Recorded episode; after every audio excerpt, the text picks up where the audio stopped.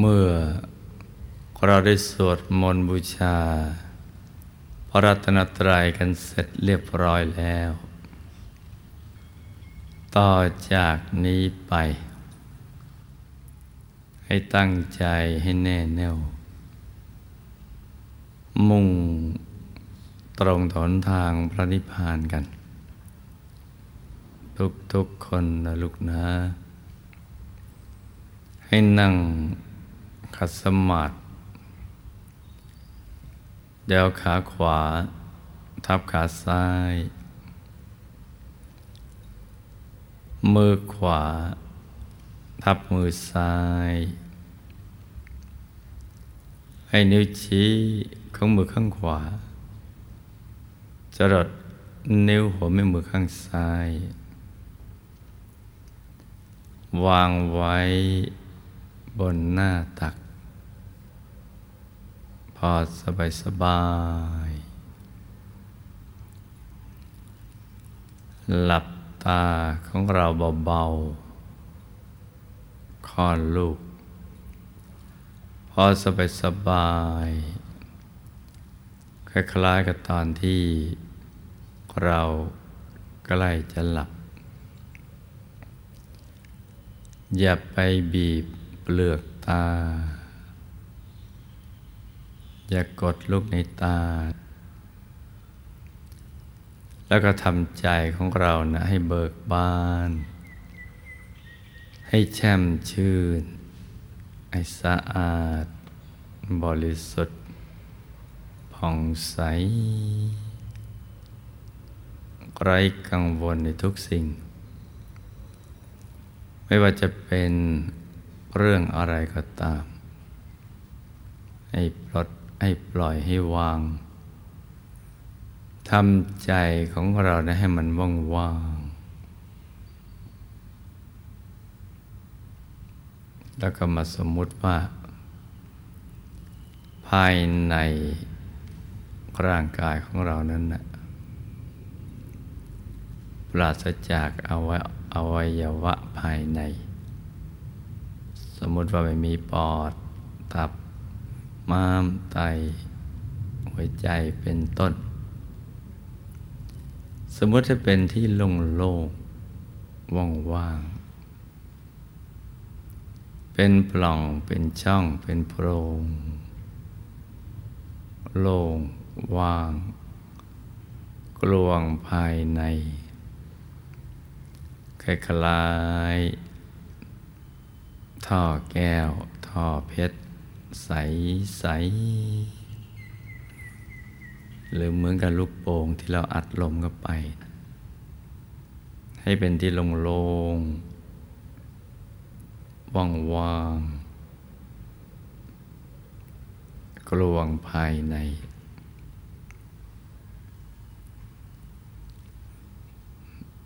คราวนี้เรามาทบ ทวน ทางเดินของใจกันสักนิด ทางเดินของใจมาทบทวน ซึ่งเป็นทางไปเกิดและก็มาเกิดของสัตว์โลก ที่ไปได้พระคุณหลวงปู่ของเรา พระมงคลเทพมุนี สดจันทสโร ผู้ค้นพบวิชาธรรมกาย ท่านได้ไปค้นพบแล้วก็นำมา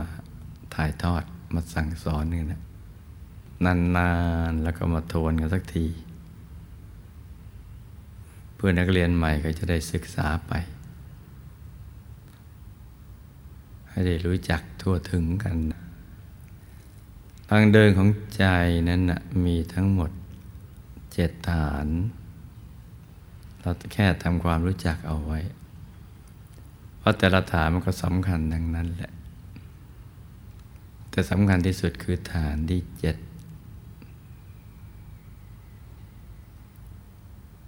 ฐานที่หนึ่งอยู่ที่ปากช่องจมูก ท่านหญิงอยู่ข้างซ้าย ท่านชายอยู่ข้างขวาตอนที่สอง จะอยู่ที่เพลาตา ที่หัวตาตรงที่น้ำตาไหล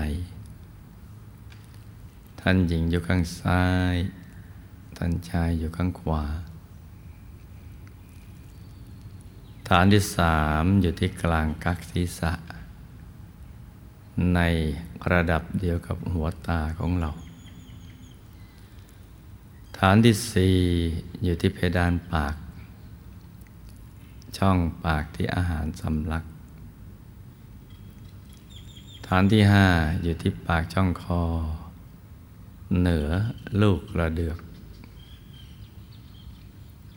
ฐานที่หกจะอยู่ในกลางท้องของเรา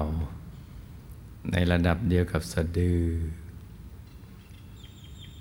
โดยสมมุติว่าเราหยิบเส้นได้ขึ้นมาสองเส้น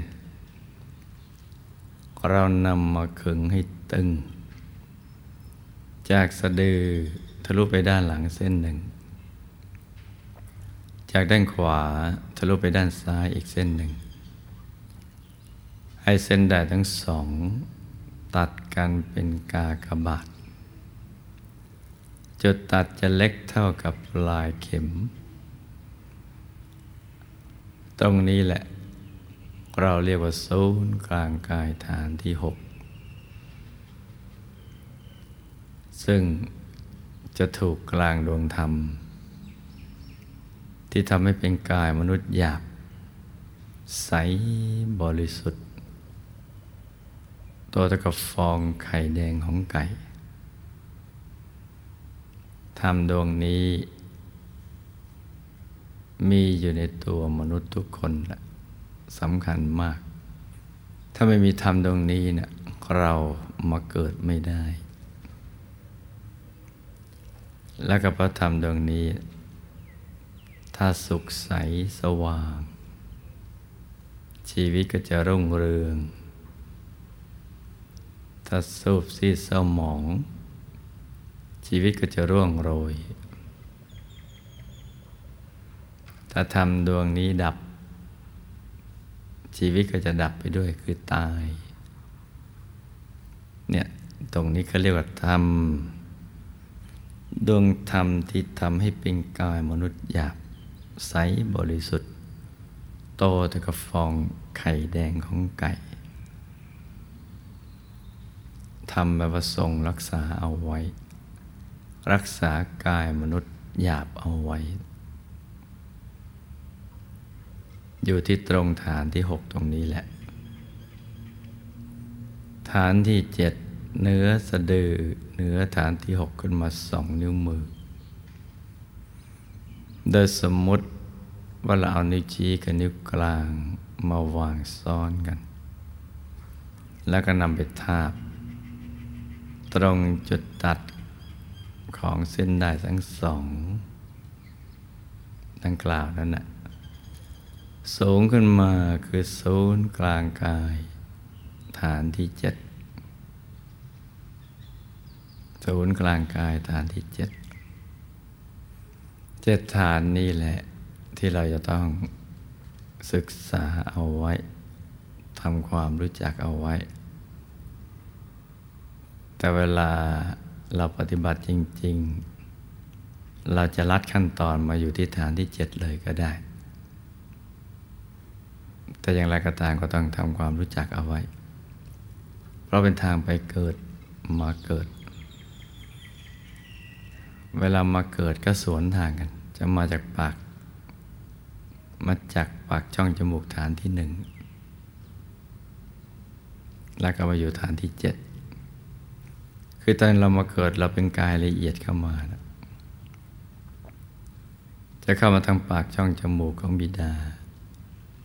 ไปตามฐานต่างๆ แล้วก็จะไปหยุดอยู่ที่ฐานที่เจ็ดของบิดา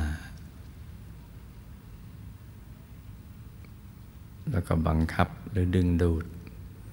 ให้บิดาเนี่ยเข้าไปหามารดา เพื่อที่จะประกอบธาตุธรรมส่วนหยาบห่อหุ้มกายละเอียดเอาไว้ คือของบิดาแบ่งไปครึ่งของมารดาอีกครึ่ง ของเราอีกครึ่งสามส่วนรวมกันเป็นจุดเดียวกันพอถูกส่วนกายเอียดก็จะเคลื่อน ออกจากฐานที่เจ็ดบิดา ไปตามฐานต่างๆหกห้าสี่สามสองหนึ่งแล้วก็ไปเข้าที่มารดา ฐานที่หนึ่ง สองสามสี่ห้าหกเจ็ดไปจุดที่ฐานที่เจ็ดของมารดา แล้วก็ธาตุหยาบ ของวิดามารดาที่ประกอบธาตุธรรมกัน ก็จะหุ้มกันตอนนี้หุ้มกายละเอียด แล้วก็เจริญเติบโตอยู่ในคันมารดา โดยอาหารหยาบของมารดาที่กลั่นไปแล้ว เจริญเติบโตก็เรื่อยมา มาเป็นตัวเราได้แหละ นี่เขาเรียกว่ามาเกิด แต่เวลาไปเกิด มันจะสวนทางกัน คือใจจะมาอยู่ที่ตรงฐานที่เจ็ดของตัวเรา เวลาเราจะตายนะจะไปเกิด กรรมนิมิต คือภาพที่เราได้กระทำเอาไว้ สั่งสมเอาไว้ทุกอย่างมันเป็นภาพ ที่มีทั้งแสง ทั้งสี ทั้งเสียงอะไรนะครบถ้วนบริบูรณ์ มันจะมาฉายให้เราเห็น ตอนใกล้จะตาย ถ้าภาพไหนเป็นกรรมหนักก็จะชัดเจน มากที่สุด ถ้าเป็นอาจินกรรมที่ทำบ่อยๆ สม่ำเสมอก็ลองลงมา แล้วก็ลดหลั่นลงมาเรื่อยๆกระทั่งถึงที่ไม่ได้เจตนา ที่จะทำให้เราหมองหรือใสก็ตอนนี้ แล้วเวลาเคลื่อนไปพอตูกส่วนก็เคลื่อน จากฐานที่เจ็ดไปฐานที่หกห้าสี่สามสองหนึ่งเมื่อดวงตายมันมาจรดกัน ถอดกายเราออก หลุดออกไปเลย คล้ายๆโบกี้รถไฟที่มันมีหัวต่อต่อกัน นั่นเป็นข้ออุปมานะจ๊ะ คือมันจะมีหัวต่อตรงนี้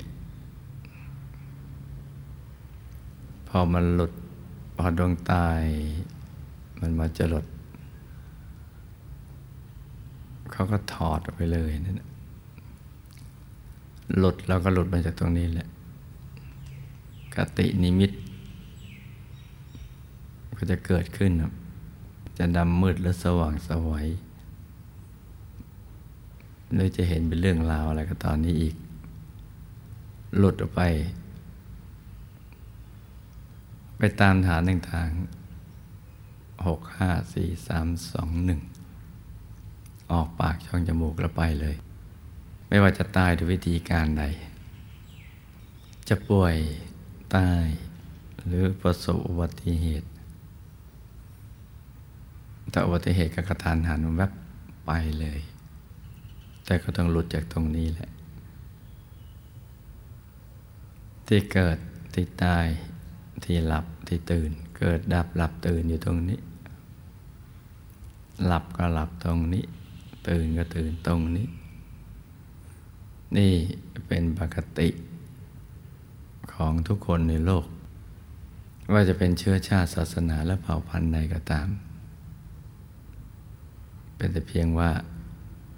จะมีความรู้ตรงนี้ไม่เท่านั้นแหละแต่ท่านผู้รู้เนี่ยท่านก็ยืนยันอย่างนี้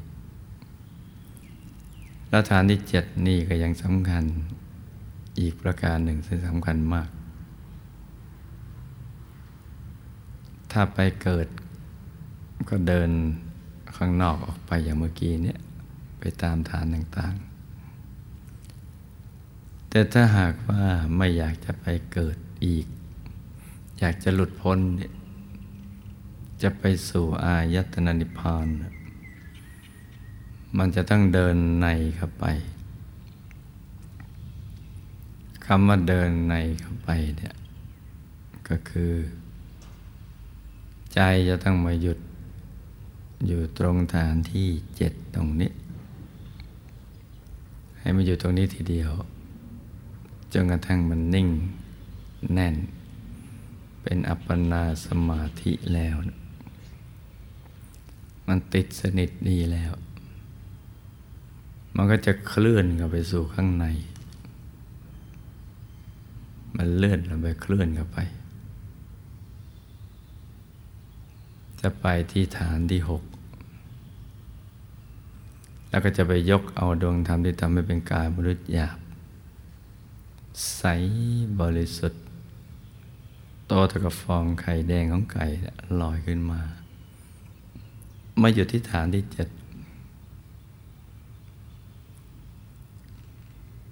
เป็นดวงใส ๆ หรืออย่างเล็กก็ขนาดดวงดาวในอากาศ อย่างกลางขณะพระจันทร์คืนวันเพ็ญอย่างใหญ่ขนาดพระอาทิตย์ยามเที่ยงวัน หรือใหญ่กว่านั้น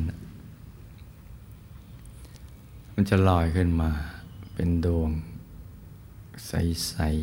ๆ กลมเหมือนดวงแก้วกายสิทธิ์ที่เจรไนแล้วนะ แต่ว่ามาพร้อมกับความสุข ความเบิกบาน มาพร้อมกับความบริสุทธิ์ใจที่เกลี้ยงเกลาสงัดจากกามและอกุศลธรรมทั้งหลาย จะเป็นดวงใส ๆ ซึ่งพระเดชพระคุณหลวงปู่ของเราเรียกว่าดวงธรรมา นุปัสสนาสติปัฏฐาน ตามหลักสติปัฏฐานสี่เป็นธรรมดวงแรก หรือความบริสุทธิ์ในเบื้องต้น อีกในหนึ่งก็เรียกว่าดวงปฐมมรรคคือจุดเริ่มต้น ที่จะเดินทางเข้าไปสู่ภายในปฐมมรรคหนทางเบื้องต้น หรือเบื้องหรือจุดเริ่มต้น จะปฏิบัติแบบไหนก็ตาม โดยวิธีการใดก็ตามวัตถุประสงค์ต้องการให้ใจหยุด ซึ่งถูก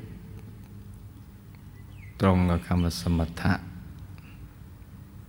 แปลว่าหยุด แปลว่านิ่ง แปลว่าสงบ แปลว่าระงับ คือใจมันไม่ฟุ้งแล้วมันนิ่ง ถูกสมถะ ทำดวงนี้ก็จะปรากฏเกิดขึ้นมา เป็นต้นทาง ถ้าได้ทำดวงนี้แล้ว ไม่ว่าจะเริ่มต้นใช้คำภาวนาอะไรก็ตาม ก็แปลว่าเรามาถูกทางแล้ว เมื่อได้ต้นทางที่ถูกต้อง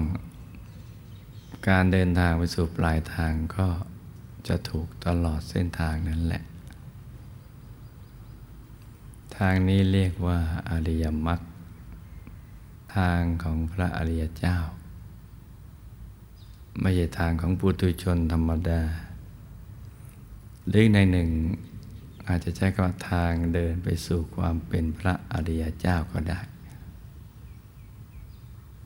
บางทีก็ใช้คำว่าวิสุทธิมรรค ทางแห่งความบริสุทธิ์ หมดจดจากสัพพกิเลสทั้งหลายหรือบางทีก็เรียกว่าวิมุตติมรรคทางแห่งความหลุดพ้น จะหลายในยะ แต่ก็หมายเอาอันเดียวนั่นแหละ คือทางสายกลางภายใน ซึ่งจะต้องเริ่มต้นจากดวงธรรม ดวงแรกดวงใสๆธรรมดวงนี้มักจะไม่รู้จักกัน มักจะเข้าใจว่าเป็นนิมิต เพราะคำว่านิมิตเนี่ยเป็นคำรวม รวมตั้งแต่นิมิตเลื่อนลอยกับนิมิตที่เป็นของจริง เมื่อใจบริสุทธิ์แล้วเนี่ยความสว่างมันเกิดขึ้น ดวงตาเกิดขึ้น มันก็ต้องเห็นเป็นภาพนิมิตเมื่อเราลืมตาดูวัตถุภายนอก เราก็จะเห็นภาพต่างๆ ซึ่งมีทั้งของจริงและก็ของปลอม อย่างเช่นก็ทำหุ่นกระต่ายขึ้นมา กับกระต่ายตัวจริง ลักษณะมันคล้ายกัน แต่อีกสิ่งหนึ่งเป็นของปรุงแต่งปลอม อีกสิ่งหนึ่งมันจริงนิมิตภายในก็เหมือนกัน เราจะไปเหมาหมดว่าสิ่งที่เห็นภายในนั้นเป็นนิมิตเลื่อนลอยที่ไม่ควรยึดถือนั่นนะไม่ถูก นิมิตเลื่อนลอยเนี่ยพอมันจะเกิดขึ้นอยู่ในช่วงวิตกวิจารนั่นแหละ มันเริ่มตั้งแต่มันจะจะอยู่ในช่วงนี้ เราผ่านประสบการณ์อะไรมา ทางความพูดความคิดและการกระทำธุรกิจการงานบ้านช่องต่าง ๆ แล้วมันก็จะสั่งสมเป็นภาพ มันจะมาปรากฏ อย่างเช่นเราศึกษาเรื่องนรกลงสวรรค์จากตำรับตำลาได้ยิน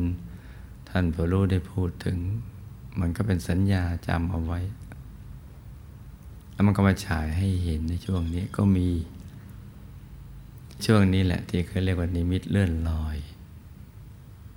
ไม่ใช่ของจริงนะไม่ควรจะไปยึดมั่นถือมั่น เพราะมันเป็นสัญญาความทรงจำได้หมายรู้นะแล้วบางทีมันก็มีภาพคนสัตว์สิ่งของเรื่องราวอะไรต่าง ๆ ซึ่งตอนนี้เนี่ยจะเอาจริงเอาจังไม่ได้ บางทีมันก็ถูกบางทีมันก็ผิด จะพลาดกับพลาดกันตรงนี้แหละ อยู่ในช่วง ระหว่างเริ่มต้น ก่อนจะไปถึงดวงธรรมใบไหนดังนั้นเนี่ยพระโบราณอาจารย์หรือครูบาอาจารย์ในการก่อนท่านก็เลยแนะนำไว้ว่า อย่าไปติดนิมิต ท่านหมายอนิมิตประเภทนี้ แต่ไม่ใช่ทุกอย่าง เมื่อเราเข้าใจอย่างนี้เนี่ย ว่าภาพสุดท้ายของจุดเริ่มต้น ในเส้นทางอริยมรรคเป็นดวงธรรมใสๆดังนั้นภาพอะไรที่มันเกิดขึ้นมาเนี่ยเราก็ดูมันไปเฉยๆ อย่างสบายๆ โดยไม่ต้องคิดอะไรทั้งสิ้น เหมือนเรานั่งรถจากบ้าน มาวัดพระธรรมกาย เห็นคนสัตว์สิ่งของรถสวนกันไปแซงกันมา ตึกรามบ้านช่อง เมื่อเราไม่สนใจเนี่ยมันก็มาถึงจุดหมายได้ นี่เรากำลังอยู่ระหว่างการเดินทาง เมื่อเดินมาถึงดวงใสแล้ว นั่นแหละถูกต้องแล้วแหละ แต่ดวงใสดวงนี้ต้องเกิดขึ้นที่ศูนย์กลางกายฐานที่เจ็ดที่เดียว ซึ่งตรงนี้พอถึงตอนนั้นเราจะรู้เองเข้าใจ ว่ามันเป็นฐานที่เจ็ดจริง ๆ เพราะมันจะอยู่เหนือสะดือขึ้นมาสองนิ้วมือจริง ๆ เลย มันจะเป็นดวงใส ใสเกินใสอย่างน้อยก็เหมือนน้ำใสๆหรือเหมือนกระจกใสๆเหมือนเพชรใสๆหรือใสยิ่งกว่านั้น มาพร้อมความสุข แต่ถ้าเราเห็นแล้วมันยังไม่มีความสุข แสดงว่าใจเราหยุดได้ในระดับหนึ่ง ระดับ 95 98เปอร์เซ็นต์ แต่ถ้าหยุดร้อยเปอร์เซ็นต์แล้วต้องมาพร้อมกับความสุข ตอนที่เห็นแล้วไม่มีความสุขนี่แหละ เรามักจะสงสัยว่า เราคิดขึ้นมาเองหรือว่ามันเห็นจริงๆพอเห็นแล้วมันก็เฉยๆแหละเฉยแบบไม่มีความสุขก็สงสัยก็จะเกิดขึ้น ซึ่งเป็นอุปกิเลสทำให้ภาพมาเลือนหายไปเลยละ จางไป เพราะฉะนั้นสิ่งที่เราควรทำนะให้ดูเฉยๆ อย่าไปทำอะไรที่มันนอกเหนือจากนี้นะถ้าเราไปใช้ความคิดแม้แต่นิดเดียว จิตมันก็หยาบ แล้วมันก็จะถอยมาใหม่ เมื่อเราเห็นดวง ใสใสใสจริง แต่มันเฉยเฉยไม่มีความสุข ก็ให้นิ่งต่อไปอีกดูไปเรื่อยๆแหละจนกระทั่งหยุดนิ่งโดยสมบูรณ์แล้ว ความสงสัยมันจะหายไป อ๋อ มันเป็นอย่างนี้ความสุข ความบริสุทธิ์ ความแจ่มแจ้งมันก็เกิดขึ้นนั่นละปฐมมมักละ แล้วหลังจากนั้นก็จะเดินเข้าไปสู่ภายในไปเรื่อยๆ ภายในไปเรื่อยๆ ตามสติปัฏฐานสี่คือกายในกาย เวทนาในเวทนาจิตในจิต และก็ธรรมในธรรม ซึ่งมันมีทั้งหมด 18 กาย ซ่อนกันอยู่ ระหว่างกายก็จะเชื่อมในธรรม ดวงธรรมหกดวง คือดวงธรรมานุปัสสนาสติปัฏฐานดวงศีลสมาธิปัญญาวิมุตติวิมุตติญาณทัศนะ ชุดหนึ่งมีหกดวง จะเป็นถึงเครื่องเป็นดวงธรรมที่กลั่นใจและให้บริสุทธิ์เข้าไปเรื่อยๆ และเชื่อมให้เข้าไปถึงกายในกาย กายยากายเยนุปัสสนาสติปัฏฐานอย่างนั้นแหละ และแต่ละกายก็จะมีเวทนาในเวทนา มีจิตในจิตมีธรรมในธรรม กายเวทนาจิตธรรม มันไปพร้อมๆกัน อยู่ในแหล่งเดียวกันนะแต่ทำหน้าที่เองคนละอย่าง เหมือนลูกในตาจมูกปาก ใบหูติดกับหน้าเรานะ่ะมันไปพร้อมๆกัน แต่มันทำหน้าที่กันคนละอย่าง มันก็จะเห็นเข้าไปข้างในเข้าไปเรื่อยๆ มีสิบแปดกาย คือกายมนุษย์ หยาบละเอียด ทิพย์หยาบละเอียด รูปภพหยาบละเอียดอรูปภพหยาบละเอียด กายทำโคตภูหยาบละเอียด กายทำปโสดาบัญหยาบละเอียด กายทำพระสกิทาคามีหยาบละเอียด กายทำพระนาคามีหยาบละเอียด กายทำพระอรหัตหยาบละเอียด มันมีทั้งหยาบมีทั้งละเอียด มันจะซ้อนๆกันอยู่ กายใหญ่จะซ่อนอยู่ในกลางกายเล็ก ของใหญ่อยู่ในของเล็ก อยู่ได้เพราะละเอียดกว่า และกายทั้งสิบแปดเนี่ยมันจะแบ่งออกเป็นสองภาค ภาคของกายในวัตตะ ในภพสามกับภาพของกาย ภาคของกายที่พ้น จากภพสามไปแล้ว กายที่อยู่ในภพสามนี้ยังตกอยู่ในไตรลักษณ์คือมีลักษณะสามอย่าง ไม่เที่ยงเป็นทุกข์ เป็นอนัตตา คือมันไม่ใช่ตัวตนที่แท้จริง มันแค่เครื่องอาศัยชั่วคราว ยังไม่เป็นอิสระ เพราะว่าถูกบังคับบัญชาด้วยกิเลสอาสวะำให้ชีวิตมีทุกข์ แล้วก็มันเปลี่ยนแปลงไม่คงที่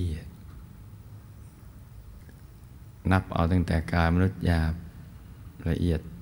ทิพย์หยาบละเอียด พรหมหยาบละเอียด อรูปพรหมหยาบละเอียด ซึ่งเป็นกายอยู่ในภพทั้งสามเนี่ย ตรงนี้แหละเขา เรียกว่ากายอยู่ในวัฏฏะเป็นอนิจจังทุกขังอนัตตา ตั้งแต่กายทำขึ้นไปเป็นกายพ้นภพสาม เมื่อพ้นจากภพสามแล้ว จึงพ้นจากไตรลักษณ์พ้นจากความไม่เที่ยง ความทุกข์เป็นอนัตตา แปลไปเป็น นิจจังเป็นสุขขังเป็นอัตตา คือตัวตนที่แท้จริงเป็นอิสระ จากกิเลสและตัวตนที่แท้จริงที่สมบูรณ์คือกายธรรมอรหัตเพราะว่าเป็นอิสระ ไม่ถูกกิเลสอาสวะบังคับบัญชาได้มันล่อนแล้วมันหลุดไป เมื่อหลุดแล้วจึงสวยความสุขได้เต็มที่ เป็นสุขอย่างเดียวเขาเรียกว่าเอกันตะพรมสุข สุขอย่างยิ่งแล้วก็อย่างเดียวไม่มีทุกข์เจือเลย แล้วก็เป็นนิรันดรที่เรียกว่าเป็นนิจัง เป็นนิจังเป็นสุขขังเป็นอัตตาถ้าเราเข้าใจอย่างนี้แล้วเนี่ยมันง่าย ต่อการปฏิบัติ ทั้งหมดที่เป็นแผนผังชีวิต ที่มันติดมาตั้งแต่ดั้งเดิม พระพุทธเจ้าทำไม่ได้ไปปรุงแต่งขึ้นมา แต่ท่านไปค้นพบเจอ กายในกายเวทนาในเวทนาจิตในจิตธรรมในธรรมสิบแปดกายดังกล่าวนี้แหละ แต่ว่าคำสอนเนี่ยมันถูกกระจายกระจายไป เป็นภาษาต่างๆ ตอนที่พุทธบุตรห่างเหินต่อการปฏิบัติ ผู้ปฏิบัติก็มักจะสันโดษมักน้อย ไม่คุกคลีด้วยหมู่คณะยินดีปัจจัยตามมีตามได้ก็จะแยกกันไป ส่วนผู้ ที่เป็นนักคิด นักทฤษฎี เรียนปริยัติ มักจะมีความเพลินกับการที่ได้คิด ก็จะไม่ได้ปฏิบัติ อันที่จริงปริยัติปฏิบัติปฏิเวทเทศนาเนี่ยมันต้องไปด้วยกัน มันจะแยกออกจากกันไม่ได้ แต่ก็มาแยกกันในภายหลัง เมื่อ มีนักทฤษฎีนักคิด และไม่ปฏิบัติ ก็จะไม่เข้าใจพวกที่ปฏิบัติเพราะปฏิบัติคือการมีประสบการณ์ภายใน หรือนักปฏิบัติ ลงมือปฏิบัติ แต่ผลการปฏิบัติไม่เท่ากัน เช่นบางคนเขาถึงแค่ดวงธรรม บางคนถึงแค่แสงสว่าง บางคนถึงดวงธรรม บางคนถึงกายเป็นละเอียด บางคนถึงกายทิพย์พรหมรูปพรมบางคนถึงกายธรรม เห็นแตกต่างกันเข้ากันไปไม่ถึงพอเข้าไปไม่ถึง หรือมันไม่เท่ากัน ความรู้เหล่านี้ก็ขยายมาสู่ความคิดคำพูดและการกระทำ แปลออกมาเป็นคำสอน มันก็แตกต่างกัน ข้อขัดแย้งยังเกิดขึ้น นิกายต่างๆยังเกิดขึ้นมากมาย อันที่จริงถ้าเราเอามารวมกันเหมือนเดิม ตั้งแต่ยุคต้นศาสนาในสมัยพุทธกาลที่ปริยัติปฏิบัติ ปฏิเวทเทศนาเนี่ย มันยังรวมกันเป็นอันหนึ่งอันเดียวกัน มันก็จะไม่มีปัญหา เพราะว่าเรียนปริยัติมาเนี่ยไม่ใช่เพื่อเอามาคิด แต่มาเอาเป็นแนวทางปฏิบัติ ปฏิบัติมุ่งขอหาประสบการณ์ภายในคือปฏิเวทะให้มันมีผลมันเกิดขึ้น ซึ่งเมื่อตัวได้พิสูจน์ได้แล้ว ปฏิบัติได้แล้ว พ้นแล้วก็จะนำมาเทศนาคือสั่งสอนถ่ายทอดกันต่อไป เพื่อให้เพื่อมนุษย์ได้ดำเนินชีวิตที่ถูกต้อง ถ้าเป็นอย่างนี้สันติสุขก็จะขยาย เมื่อความรู้ขยายออกไป โลกก็จะมีความผาสุก แต่ว่าเมื่อมาเป็นนักคิด นักทฤษฎี และไม่ลงมือปฏิบัติ ทิฏฐิมานะมันก็เข้าไปแทรก มันก็แปลกันไป เมื่อลาบสักการะมาอีก ก็แตกกันเป็นสำนักเป็นกกเป็นเหล่าเป็นนิกายกันไป ก็แยกกันไปคนละทิศทาง เพราะฉะนั้นเนี่ย การศึกษาเพื่อมาปฏิบัติ เพื่อให้เกิดประสบการณ์ภายใน และนำไปสู่การเทศนาเนี่ยจึงเป็นสิ่งที่จะต้องเอามารวมกัน เป็นหนึ่งเดียว เหมือนเพชรมีทั้งสี มีทั้งแวว มีทั้งความใส มีทั้งความแข็ง มันแยกจากกันไม่ได้มันต้องไปด้วยกัน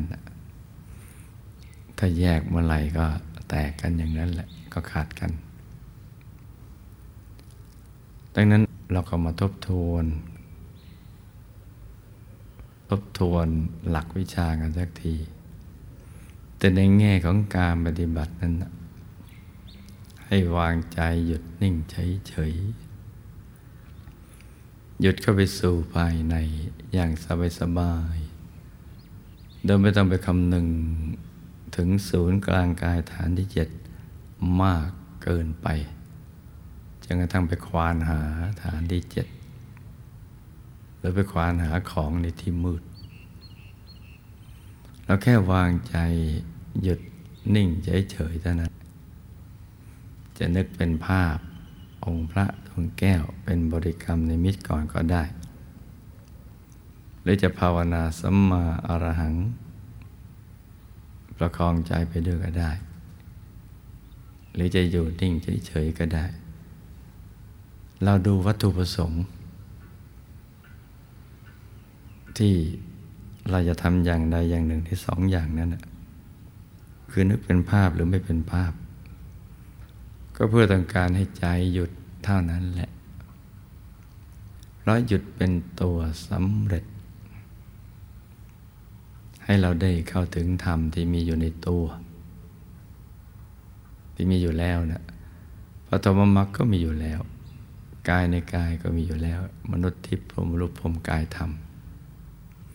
ความเป็นอริยะบุคคลก็มีอยู่ในตัวเราเมื่อเข้าถึง ถึงตรงไหนมันก็เป็นตรงนั้น มันมีอยู่แล้วในตัว มันไม่ใช่ เป็นสิ่งนอกตัว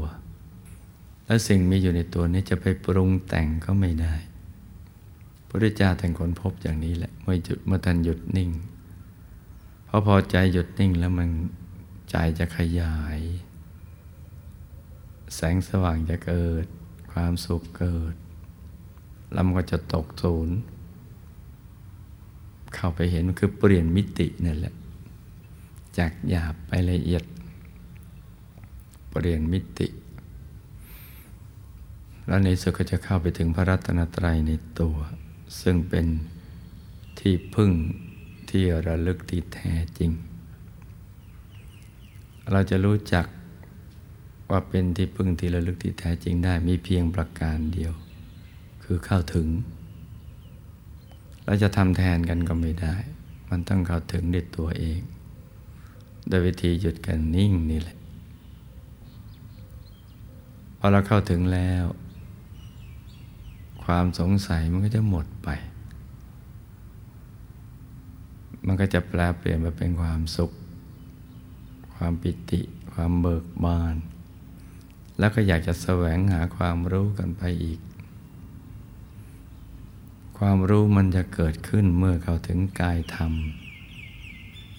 เพราะว่ามีธรรมจักขุ มีญาณทัศนะ ซึ่งกายอื่นไม่มีกายอื่นนั้นรู้ได้ด้วยวิญญาณ เช่นจักขุวิญญาณธาตุโสตะวิญญาณธาตุขานะวิญญาณธาตุเป็นต้นมารู้ด้วยวิญญาณ แต่คำว่าวิญญาณธาตุในที่นี้ไม่ได้แปลว่า ดวงวิญญาณผีสางอย่างนั้น ไม่ได้แปลอย่างนั้น แต่ว่าญาณทัศนะมันจะเกิดเมื่อเข้าถึงธรรมกาย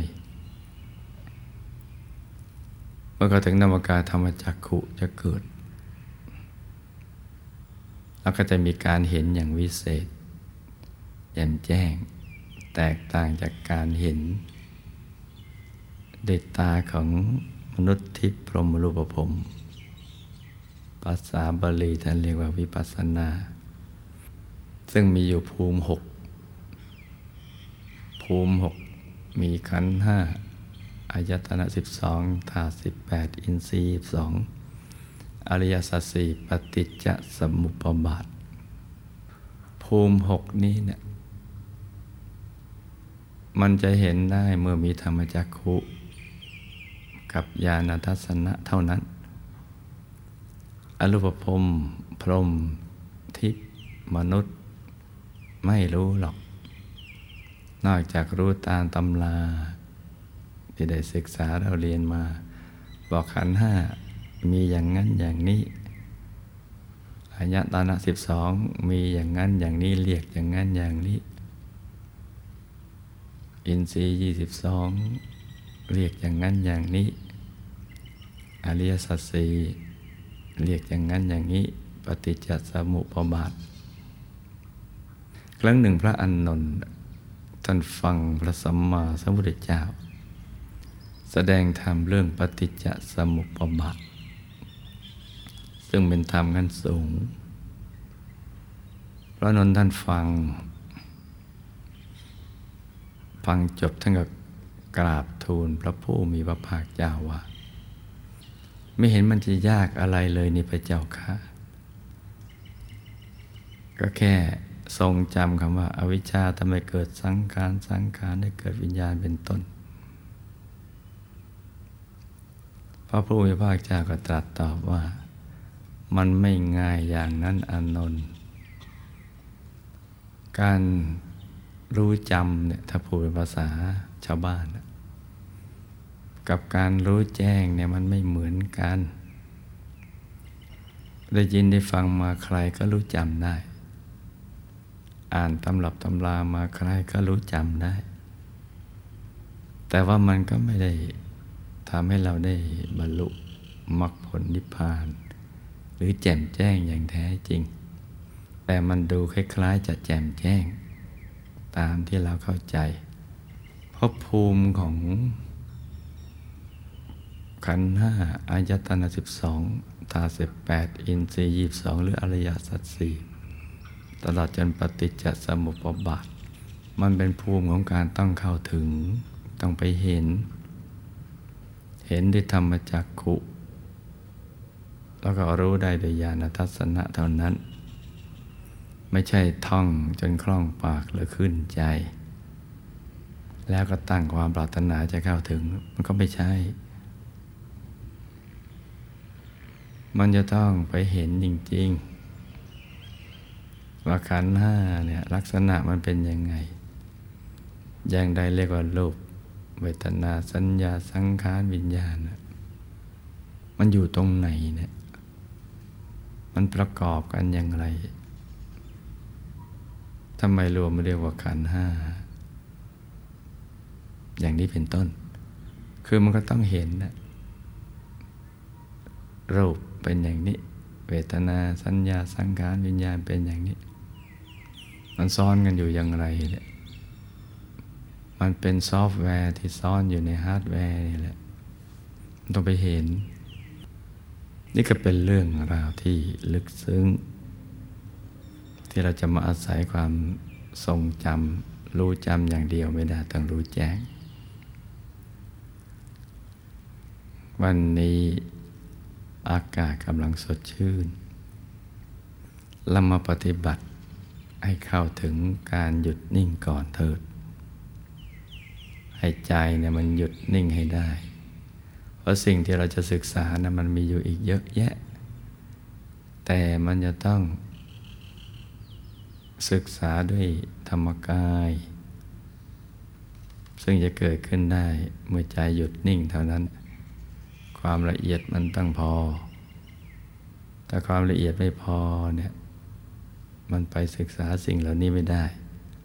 ได้อย่างว่าก็แค่จำได้หมายรู้ทรงจำรู้จำแล้วดูเหมือนจะเข้าใจ แต่ก็ไม่มีการเปลี่ยนแปลงอะไรใหม่ในชีวิต เพราะฉะนั้นตอนนี้เราฝึกใจให้หยุดนิ่งกันสักก่อน อย่างน้อยก็ให้ได้สุขความสุขที่เกิดจากสมาธิ พอเป็นรางวัลสำหรับ การที่เราได้เสียเวลามาปฏิบัติธรรม และให้เป็นกำลังใจ ที่เราอยากจะปฏิบัติธรรมต่อไป ในวันถัดๆกันไป เพราะนั้นตอนนี้เราก็ฝึกใจของเรา ให้มันหยุดให้มันนิ่งอย่างสบายๆให้ลูกทุกคน สมหวังดังใจ ในการเข้าถึงพระรัตนตรัยในตัว ทุกๆคนนะลูกนะ ต่างคนต่างนั่งกันไปเงียบๆนะจ๊ะ ฝึกหยุดฝึกนิ่งกันไป อย่างสบายๆ